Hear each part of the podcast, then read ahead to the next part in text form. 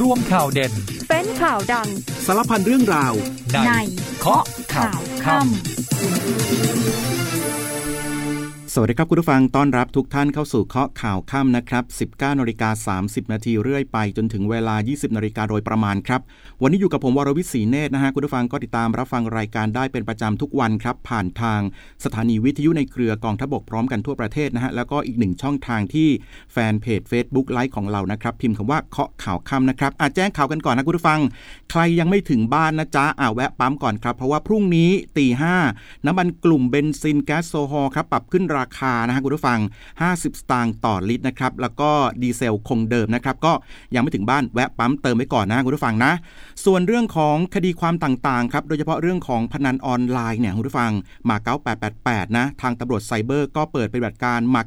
9888 EP 5 นะฮะ บุกค้นโกดังซุกทรัพย์สินของเบนเดมอนครับหลังจากที่ได้เบาะแสจากกล้องวงจรปิดนะมีการจ้างบริษัทขนทรัพย์สินครับของเบนเดมอนเนี่ยมาจากคอนโดย่านสุขุมวิทครับก็พบว่ามีทรัพย์สินเนี่ยบรรจุในกล่องลัง 60 ลังนะครับทั้งสินค้าแบรนด์เนมแล้วก็ถ้วยรางวัลด้วย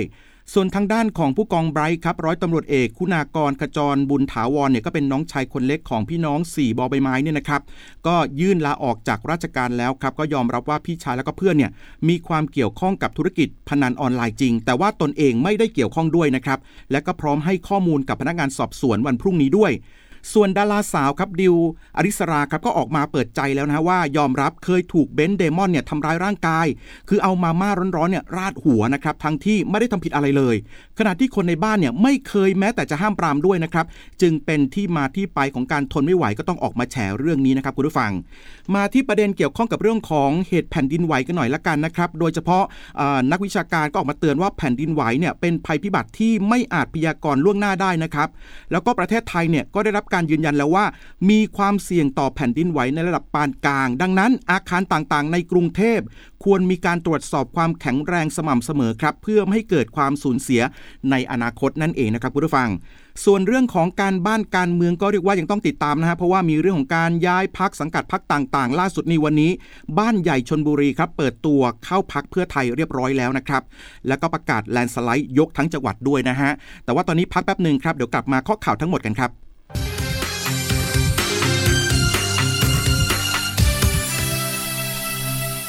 กลับมาเคาะข่าวค่ำกันต่อนะครับค่ำนี้อยู่กับผมวรวิศีเนตนะคุณผู้ฟังก็มาเริ่มต้นกันที่เรื่องของพนันออนไลน์มา9888 นะฮะ ซึ่งตอนเที่ยงคืน 1 นาทีของวันนี้เนี่ยผู้กองไบรท์ครับ ร้อยตำรวจเอกคุณากรขจรบุญถาวร รองสารวัตรฝ่ายตรวจคนเข้าเมืองขาออกสำนักงงานตรวจคนเข้าเมืองนะครับ ก็เป็นน้องชายของเบนเดมอนเนี่ยผู้ต้องหาตามหมายจับเว็บพนันออนไลน์มา9888 ครับ ก็คือผู้กองไบรท์นะฮะถูกลงโทษทางวินัยครับคุณผู้ฟังเนื่องจากว่าขาดราชการตั้งแต่วันที่ 1 กุมภาพันธ์ที่ผ่านมานะครับ คือเมื่อครบ 7 วันก็ต้องปล่อยตัวกลับไปยังกองบังคับการตำรวจตรวจคนเข้าเมือง 2 ซึ่งเป็นต้นสังกัดของผู้กองไบรท์นะครับ ทีนี้ทางด้านของผู้บังคับบัญชาครับพลตำรวจตรีมนตรีแป้นเจริญ ผู้บังคับการตำรวจตรวจคนเข้าเมือง 2 ในฐานะผู้บังคับบัญชาของผู้กองไบรท์เนี่ยก็บอกว่าเรื่องการขาดราชการเกิน 15 วันก็ถือว่าได้ทำการลงโทษเจ้าตัวแล้วตามระเบียบของสำนักงานตำรวจแห่งชาติ ดังนั้นขั้นตอนหลังจากนี้นะครับทางต้นสังกัดเนี่ยจะรับตัวกลับมาปฏิบัติหน้าที่ แต่จะไม่ให้ปฏิบัติหน้าที่ในส่วนที่ไม่เกี่ยวข้องกับพยานหลักฐาน และสำนวนคดี หรือว่าไปยุ่งเหยิงกับพนันหลักพยานหลักฐานต่างๆนะครับในคดีของหมากเก้า888 นั่นเองนะครับคุณผู้ฟัง ทางด้านเจ้าตัวครับของผู้กองไบเนี่ยเบื้องต้นฮะก็ยืนยันความบริสุทธิ์ของตนเองบอกว่า ไม่ได้มีส่วนเกี่ยวข้องกับเว็บไซต์พนัน ออนไลน์หมากเก้า888นะครับ แต่ว่ายอมรับว่าพี่ชายแล้วก็กลุ่มเพื่อนเนี่ยมีความเกี่ยวข้องกับธุรกิจดังกล่าวจริง แต่ตนเองไม่ได้มีส่วนรู้เห็นใด ๆ ครับ โดยวันพรุ่งนี้จะเข้าไปให้ปากคำกับพนักงานสอบสวน ชุดที่ทำคดีนะครับที่กองบัญชาการตำรวจสืบสวนสอบสวน อาชญากรรมทางเทคโนโลยีหรือว่าบชสอท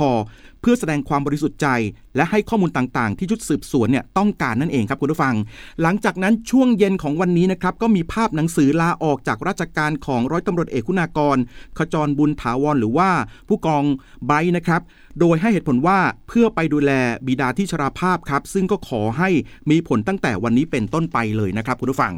ส่วนทางด้านของความคืบหน้าการปฏิบัติการหมาเก้า888 วันนี้เนี่ยเข้าสู่ EP ที่ 5 นะครับ โดยทางด้านของรองผู้บัญชาการตำรวจสืบสวนสอบสวนอาชญากรรมทางเทคโนโลยีครับ ก็คือพลตำรวจตรีวิวัฒคำชำนาญนะครับ ก็นำหมายค้นของศาลจังหวัดธัญบุรี พร้อมด้วยกำลังตำรวจไซเบอร์ เปิดปฏิบัติการบุคคลโกดัง ย่านจังหวัดประทุมธานีครับ เพื่อตรวจติดตามทรัพย์สินนะครับของนายชัยวัฒน์หรือว่าเบนเดมอนที่เรียกว่าก่อนหน้านี้ตำรวจเนี่ยได้เข้าไปค้นห้องพัก ภายในคอนโดมิเนียมหรูย่านสุขุมวิทนะครับแต่ว่าปรากฏว่ามีการขนย้ายทรัพย์สินไปก่อนหน้านี้นะครับ ซึ่งเจ้าหน้าที่สืบสวนครับก็ทราบว่าทรัพย์สินดังกล่าวเนี่ยไปเก็บไว้ตรงจุดไหนที่ใดนะครับจึงมีการรวบรวมพยานหลักฐาน ขออนุมัติศาลออกหมายค้น และก็เปิดปฏิบัติการ EP 5ในวันนี้นะครับ สำหรับทรัพย์สินที่พบในโกดังเนี่ยก็มีเสื้อผ้ารองเท้ากระเป๋าแบรนด์เนมครับถ้วยรางวัลแล้วก็ทรัพย์สินอื่นๆ ถูกบรรจุไว้ในกล่องลังจำนวน 60 ลังด้วยกันครับคุณผู้ฟังนะ ส่วนทางด้านของดาราสาวครับดิวอริสรานะฮะวันนี้เนี่ยออกมาไลฟ์ผ่านอินสตาแกรมของตัวเองนะครับ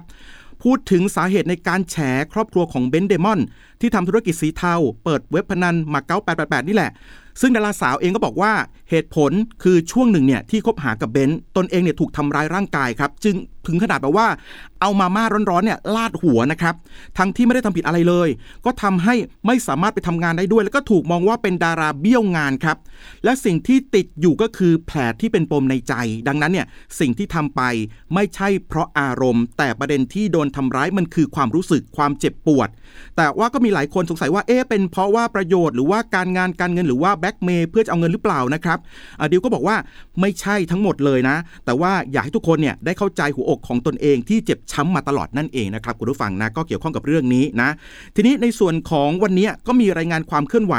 ที่เพจ Facebook ครับของสำนักงานทนายทาตรี ธนธรรมสุนทรนะคุณผู้ฟัง เขามีการโพสต์ข้อความบอกว่าเบนเดมอนเนี่ย ได้ติดต่อให้เป็นตัวแทนในการพาตัวเข้ามอบตัวกับเจ้าหน้าที่ตำรวจในวันพรุ่งนี้นะครับ ตอนเที่ยง ที่หน่วยป้องกันและปราบปรามการกระทำความผิดเกี่ยวกับคอมพิวเตอร์นะครับคุณผู้ฟัง แต่ว่าก็มีข้อมูลจากทางด้านของรองผู้บังคับการ สอทนะฮะท่านก็บอกว่าทนายความของเบนเดมอนเนี่ยขอเลื่อนเข้าพบตำรวจเป็นเวลาช่วงเวลาบ่ายโมงนะคุณผู้ฟัง แต่ว่าก็ยังไม่ยืนยันว่าเบนเดมอนเนี่ยจะมามอบตัวหรือเปล่านะครับ เบื้องต้นนี่คือขอฟังแนวทางการเข้าแจ้งข้อกล่าวหาก่อนนะครับคุณผู้ฟังนะก็เกี่ยวข้องคืบหน้าเกี่ยวข้องกับเรื่องนี้ที่หลายคนยังคงติดตามกันอยู่ด้วยนะครับ มาที่อีกหนึ่งคดีครับคุณผู้ฟังเกี่ยวข้องกับเรื่องของเว็บพนันออนไลน์เหมือนกันนะครับจากที่มีหนุ่มแอดมินเนี่ยที่เรียกว่าเป็นคนดูแลเว็บพนันออนไลน์นะครับร้องถูกนายตำรวจยศพลตำรวจตรีเจ้าของเว็บพนันเนี่ย ส่งลูกน้องมาทำร้ายร่างกายนะครับเรื่องนี้เนี่ยทางด้านของผู้บัญชาการตำรวจแห่งชาติบอกว่า ได้สั่งเร่งรัดคดี พร้อมย้ำว่าหากผิดจริง จะดำเนินคดีทั้งวินัยและอาญาโดยไม่มีการละเว้นนะครับ โดยพลตำรวจเอกดำรงศักดิ์กิติประพัฒครับผู้บัญชาการตำรวจแห่งชาติครับ ท่านก็บอกว่าได้สั่งเร่งรัดดำเนินคดีอย่างตรงไปตรงมา เนื่องจากมีข้าราชการตำรวจนะครับชั้นผู้ใหญ่เข้าไปเกี่ยวข้องกับการร้องเรียนดังกล่าวนะครับ ซึ่งขณะนี้ได้รับรายงานว่าอยู่ระหว่างการสืบสวนขยายผลกับผู้ที่กระทำความผิด รวมทั้งตรวจสอบเรื่องเส้นทางการเงินของผู้ที่เกี่ยวข้องทั้งหมด ส่วนจะมีการออกหมายเรียกหรือว่าหมายจับเนี่ยก็เป็นหน้าที่ของคณะทำงานในการพิจารณานะครับ ส่วนทางด้านของที่มีข้อมูลที่เกี่ยวข้องกับเรื่องของนายตำรวจยศพลตำรวจตรีเนี่ยเข้าไปมีรายชื่อพัวพันแล้วก็เกี่ยวข้องกับคดีนี้นะครับทางด้านของผู้บัญชาการตำรวจแห่งชาติก็บอกว่าในฐานะที่เป็นผู้บังคับบัญชาเนี่ยก็รู้สึกตกใจ แต่ยืนยันว่าส่วนตัวไม่เคยรู้จักกับพลตำรวจตรีในนี้มาก่อนนะครับแล้วก็ไม่เคยเป็นผู้ใต้บังคับบัญชา ในสายงานจึงไม่ทราบประวัติ แต่ก็ย้ำว่าหากมีพยานหลักฐานชัดเจนกระทำความผิดนะครับก็ต้องดำเนินการเอาเอาผิดทั้งทางวินัยนะครับโดยไม่ละเว้น แต่หากไม่ผิดก็ต้องให้ความเป็นธรรมนะครับคุณผู้ฟัง ส่วนประเด็นที่เกี่ยวข้องกับคดีมาเก้าแปดแปดเนี่ยทางด้านของผู้บัญชาการตำรวจแห่งชาติก็บอกว่าได้รับรายงานความคืบหน้า โดยได้สั่งการไปแล้วนะครับให้ขยายผลอย่างต่อเนื่อง ถึงใครก็ต้องว่าไปตามนั้น ไม่มีการช่วยเหลือซึ่งกันและกันนะครับหากมีหลักฐานถึงใครก็จะต้องดำเนินคดีอย่างแน่นอนครับคุณผู้ฟัง แล้วก็รวมไปถึงเรื่องของการตรวจสอบเส้นทางการเงินด้วยนะฮะนี่ก็เกี่ยวข้องกับเรื่องของคดีดังในช่วงนี้เลยนะครับคุณผู้ฟังนะเอาล่ะเดี๋ยวช่วงนี้ไปติดตามภารกิจของทหารกันก่อนนะครับ กลับมาช่วงหน้ายังคงมีอีกหลากหลายประเด็นครับ ที่จะมาข้อข่าวกันนะครับ ตอนนี้ไปพักกันแป๊บหนึ่งครับกองทบกยังคงเดินหน้าดูแลพื้นที่ชายแดนและร่วมช่วยเหลือประชาชนต่อเนื่อง เริ่มกันที่กองพลที่หนึ่งรักษาพระองค์ส่งกำลังพลร่วมประชาสัมพันธ์ป้องกันและกำจัดลูกน้ำยุงลาย พร้อมแจกทรายอะเบทให้กับชาวบ้าน ใช้กำจัดยุงลายในพื้นที่ชุมชนวัดประชาระบือธรรมสองเขตดุสิต กองพลทหารม้าที่ 2 รักษาพระองค์ฉีดล้างทำความสะอาดพื้นที่ถนนทางเท้า เพื่อลดฝุ่น PM 2.5 บริเวณถนนสุขุมวิท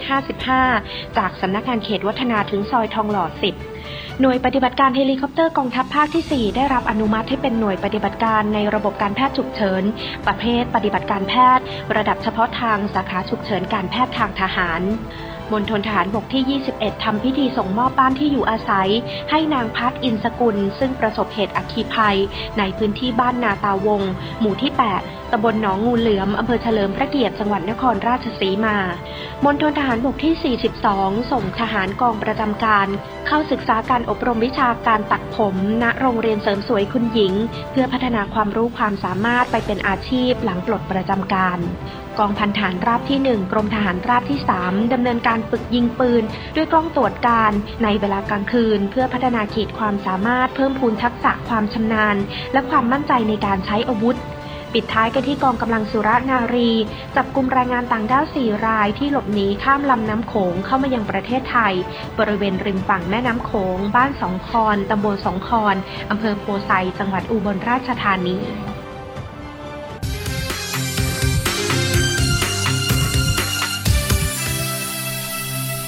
กลับมาเคาะข่าวค่ำกันต่อนะครับคุณผู้ฟังก็เรียกว่าหลายคนเข้ามาพูดคุยทักทายกันด้วยนะครับที่แฟนเพจของเรานะครับพิมพ์คำว่าเคาะข่าวค่ำนะฮะสวัสดีคุณสุวรรณีครับ คุณสุริชา คุณกองทัพภาคที่ 2 FM นะครับ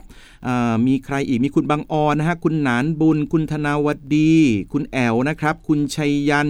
ต์อยู่กันเยอะเลยนะฮะขอบคุณมากๆเข้ามาให้กำลังใจพูดคุยทักทายกันแลกเปลี่ยนมุมมองกันได้คุณสายทิพย์นะครับคุณบัวทองดูแลสุขภาพทุกคนด้วยนะคะ ขอบคุณมากๆด้วยนะครับ ก็เข้ามาพูดคุยทักทายแบบนี้กันได้นะครับที่ เฟซบุ๊กไลฟ์ของเรานะครับตอนนี้มีถ่ายทอดอีกหนึ่งช่องทางนอกเหนือจากทางหน้าปัดวิทยุนะครับพิมพ์คำว่าเคาะข่าวค่ำนะครับกลับมาที่เรื่องราวของข่าวสารกันบ้างครับคุณผู้ฟังก็มาที่เรื่องของโศกนาฏกรรมนะครับเรื่องของแผ่นดินไหวในประเทศทูเคียกันบ้างครับคุณผู้ฟังก็เรียกว่ายังคงมีจำนวนเพิ่มขึ้นอย่างต่อเนื่องนะครับมีรายงานผู้เสียชีวิตเนี่ยตอนนี้กว่า 9,000 รายแล้วนะคุณผู้ฟัง ซึ่งขณะเนี้ยทางด้านของทางการทูเคียเนี่ยก็ประกาศไว้อาลัย 7 วันนะครับให้แก่ผู้เสียชีวิตด้วย ซึ่งจุดที่เกิดเหตุแผ่นดินไหวเนี่ยเป็นเมืองที่มีประชากรอยู่อาศัยประมาณ 2 ล้านคนนะครับแล้วก็เป็นเมืองใหญ่ลำดับที่ 6 ของทูเคียด้วยครับและก็พื้นที่นี้เนี่ยก็ใกล้กับชายแดนของประเทศซีเรียที่มีค่ายอพยพนะเป็นจำนวนมากด้วยเช่นกันนะครับคุณผู้ฟัง โดยมีข้อมูลนะครับจากทางด้านของ WHO ครับคาดการว่าผู้เสียชีวิตจากเหตุแผ่นดินไหวในทูเคียเนี่ยอาจพุ่งขึ้นมากกว่า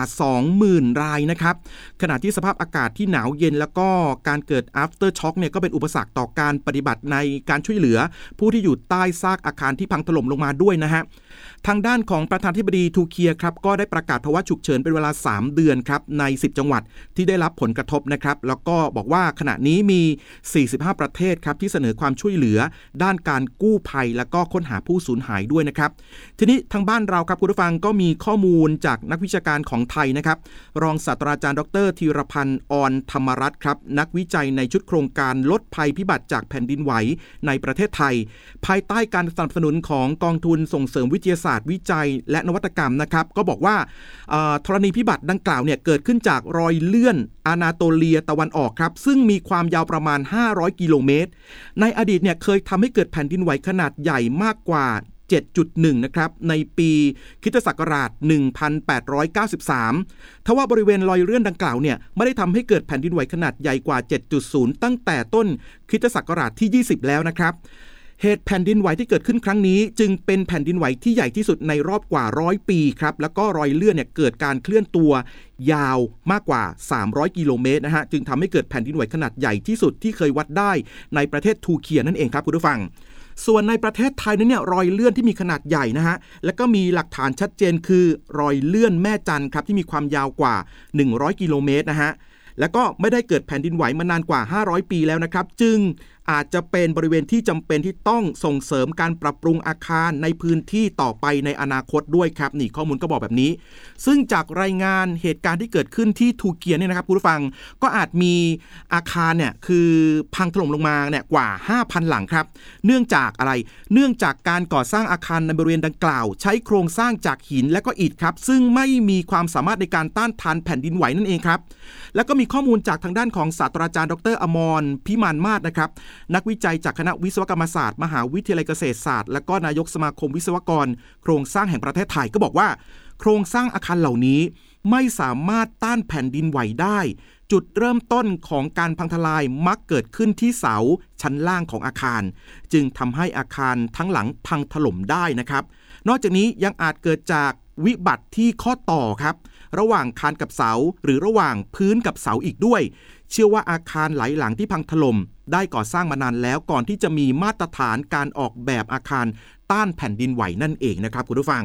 และทีนี้อาจารย์ก็เลยเตือนว่าแผ่นดินไหวเป็นภัยพิบัติครับที่ไม่อาจพยากรณ์ล่วงหน้าได้ ซึ่งประเทศไทยเองก็ได้รับการยืนยันแล้วว่า มีความเสี่ยงต่อแผ่นดินไหวในระดับปานกลาง จากการศึกษาวิจัย พบว่ามีปัจจัยเสี่ยงต่างๆ ของอาคาร ในพื้นที่ กรุงเทพมหานครครับคุณผู้ฟัง ดังนั้นเนี่ยแม้ไม่สามารถทำนายแผ่นดินไหวได้นะครับ แต่ก็อาจสามารถป้องกันได้ด้วยการทำให้อาคารแข็งแรงครับ ดังนั้นเจ้าของอาคารเนี่ยก็ต้องมีการตรวจสอบความมั่นคงแข็งแรงของอาคารนะครับในการรองรับภัยพิบัติแผ่นดินไหว และก็ส่งเสริมความแข็งแรงของอาคาร เพื่อไม่ให้เกิดความสูญเสียในอนาคตนั่นเองนะครับคุณผู้ฟังก็ถือว่าเป็นคำเตือนจากทางด้านของนักวิชาการที่เกี่ยวข้องกับเรื่องของโครงสร้างและก็ฐานรากนั่นเองนะฮะอาจจากเรื่องของเหตุแผ่นดินไหวนะครับคุณผู้ฟังมาที่เรื่องราวของการบ้านการเมืองกันบ้างครับ วันนี้มีการประชุมร่วมรัฐสภานะฮะคุณผู้ฟังสภาล่มอีกครั้งแล้วครับ หลังมีสมาชิกวุฒิสภาลาประชุม 90 คน แล้วก็สสเนี่ยลาประชุม 15 คนนะครับสำหรับวาระประชุมร่วมรัฐสภาวันนี้ครับมีเรื่องสำคัญก็คือการพิจารณาร่างแก้ไขเพิ่มเติม รัฐธรรมนูญแห่งราชอาณาจักรไทย ซึ่งค้างมาจากการประชุมครั้งก่อนนะครับ และเมื่อเข้าสู่ระเบียบวาระการประชุมเนี่ยสมาชิกในที่ประชุมก็ได้ขอหารือว่าการจัดระเบียบวาระการประชุมพิเศษเนี่ยชอบด้วยข้อบังคับ แล้วก็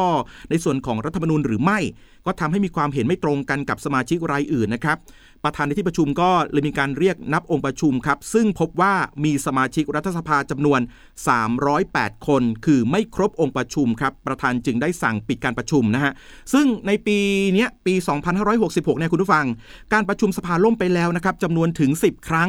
ก็แบ่งเป็นการประชุมสภาผู้แทนราษฎร 5 ครั้งนะครับแล้วก็การประชุมร่วมรัฐสภาล่มอีก 5 ครั้งฮะคุณผู้ฟังนะทีนี้จากประเด็นดังกล่าวนี้แหละก็มีความเห็นทางด้านของประธานวุฒิสภาครับเพราะว่าวุฒิสภานี่ก็ลากัน 90 คนทีเดียวนะฮะคุณผู้ฟัง คุณพรเพชรวิชิตชลชัยครับประธานวุฒิสภาก็ได้พูดถึงเรื่องนี้นะครับบอกว่าโดยในส่วนของสมาชิกวุฒิสภาเนี่ย บอกว่าบอกว่ายืนยันเลยว่าไม่เคยละทิ้งหน้าที่ แต่ที่หายไปเกือบร้อยคนคาดว่ามีเหตุพิเศษนะครับ คือตอนนี้ก็อยู่ระหว่างการตรวจสอบสาเหตุการลานะครับ เพราะว่ามีทั้งลาป่วยแล้วก็ลากิจจำนวนมาก ซึ่งอาจจะมีอะไรพิเศษนะครับ เพราะว่าปกติแล้วเนี่ยไม่ได้มีการลากันมากขนาดนี้นะครับ เพราะว่าที่ผ่านมาสวเนี่ยไม่มีการละทิ้งหน้าที่ ยิ่งในส่วนของตนเองแล้ว ไม่เคยทิ้งหน้าที่แม้แต่วันเดียวนะครับคุณผู้ฟังแต่ทางด้านของฝ่ายค้านฮะวิปฝ่ายค้านวันนี้ก็แถลงข่าวนะครับคุณผู้ฟังชี้ถึงต้นเหตุของสภาล่มวันนี้ เพราะว่าสวเนี่ยกลัวถูกตัดอำนาจการเลือกนายกรัฐมนตรี เพราะฉะนั้นก็ขอให้ประชาชนพิจารณาว่า สวมีวุฒิภาวะ เหมาะสมหรือไม่นั่นเองนะครับ เกี่ยวข้องกับเรื่องของการประชุมสภาวันนี้นะครับคุณผู้ฟัง ทีนี้ทางด้านของประธานรัฐสภาครับ คุณชวนหลีกภัยก็บอกว่ายังไงก็ตามยังคงเดินหน้าการจัดการประชุมต่อไปนะครับจัดแล้วล่มก็จะต้องจัดต่อนี่คุณชวนก็ยืนยันแบบนี้นะครับ คือคุณชวนบอกว่าการประชุมสภาเมื่อองค์ประชุมเนี่ยนะครับมาประชุมไม่ครบ 333 คน วันนี้มาเพียงแค่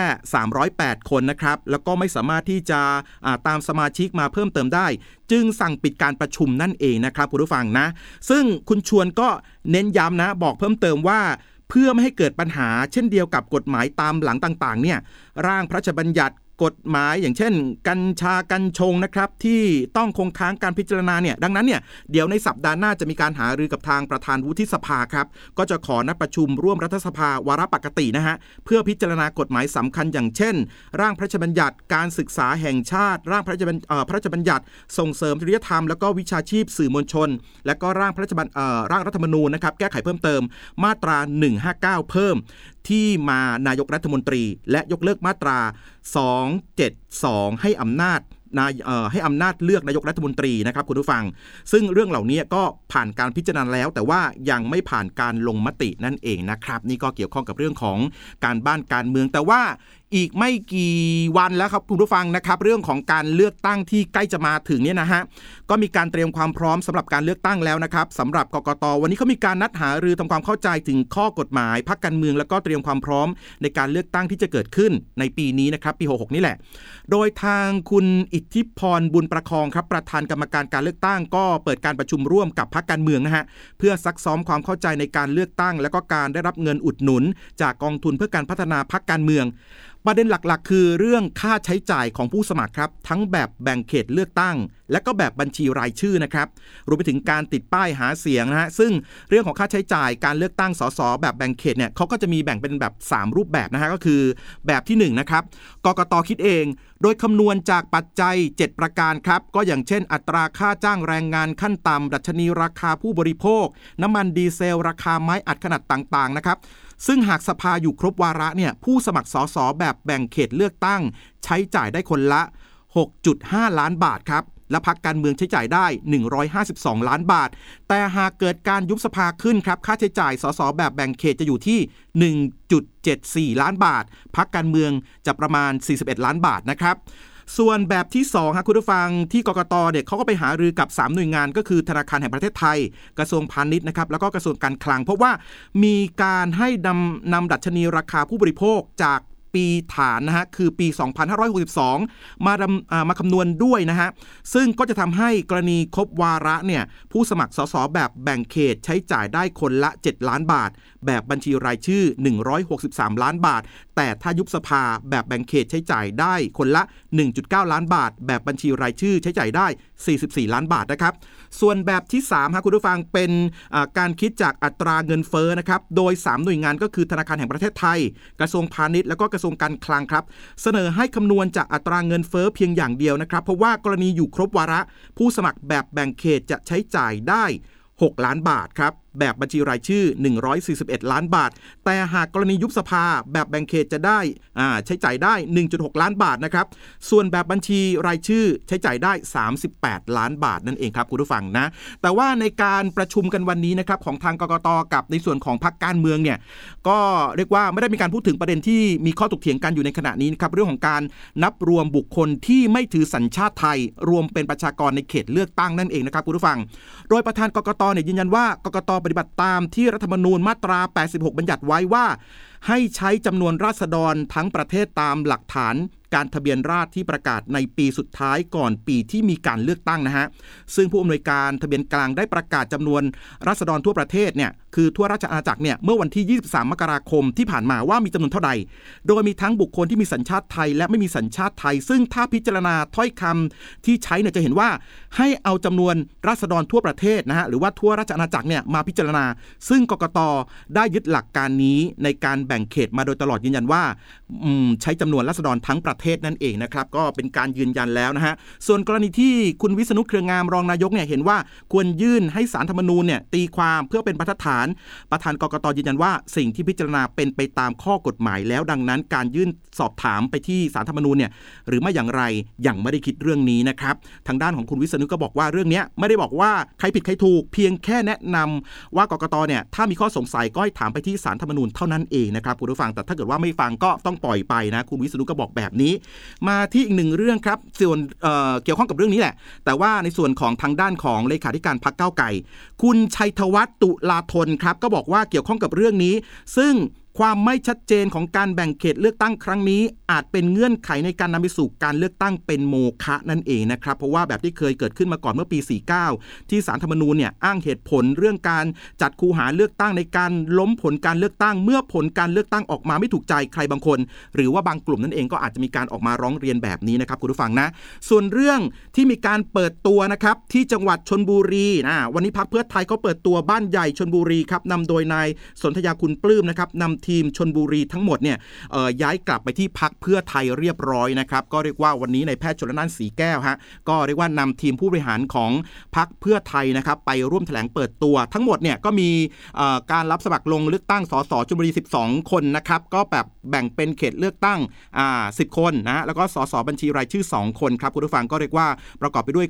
คุณสนธยาคุณปลื้มนะครับคุณกุสุมาคุณปลื้ม แล้วก็เรียกว่าเขามีการบอกว่ายกทีมแลนสไลด์เลยนะฮะคุณผู้ฟังนะของจังหวัดนี้นะครับ เอาละครับวันนี้เวลาของข้อข่าวข้ามหมดลงอีกแล้วนะครับ กลับมาติดตามกันเหมือนเดิมครับ เวลาเดิม 19นาฬิกา30 นาทีนะครับ วันนี้ผมวรวิศีเนตรและทีมงานข้อข่าวข้ามลากันไปก่อนนะฮะ สวัสดีครับ กข่าวทั้งวันให้คุณรู้ข่าวไม่ตกประเด็น ช่วงเคาะข่าวค่ำกับพิธีกรคนข่าว พบกันทุกวันจันทร์ถึงวันอาทิตย์ไม่ควรพลาด เพราะคุณจะไม่ตกข่าวที่คิดแล้วเคาะ ทุกวันส่งตรงถึงคุณ ตั้งแต่เวลา 19นาฬิกา30 นาทีถึง 20นาฬิกาโดยประมาณ ทางสถานีวิทยุในเครือกองทัพบบก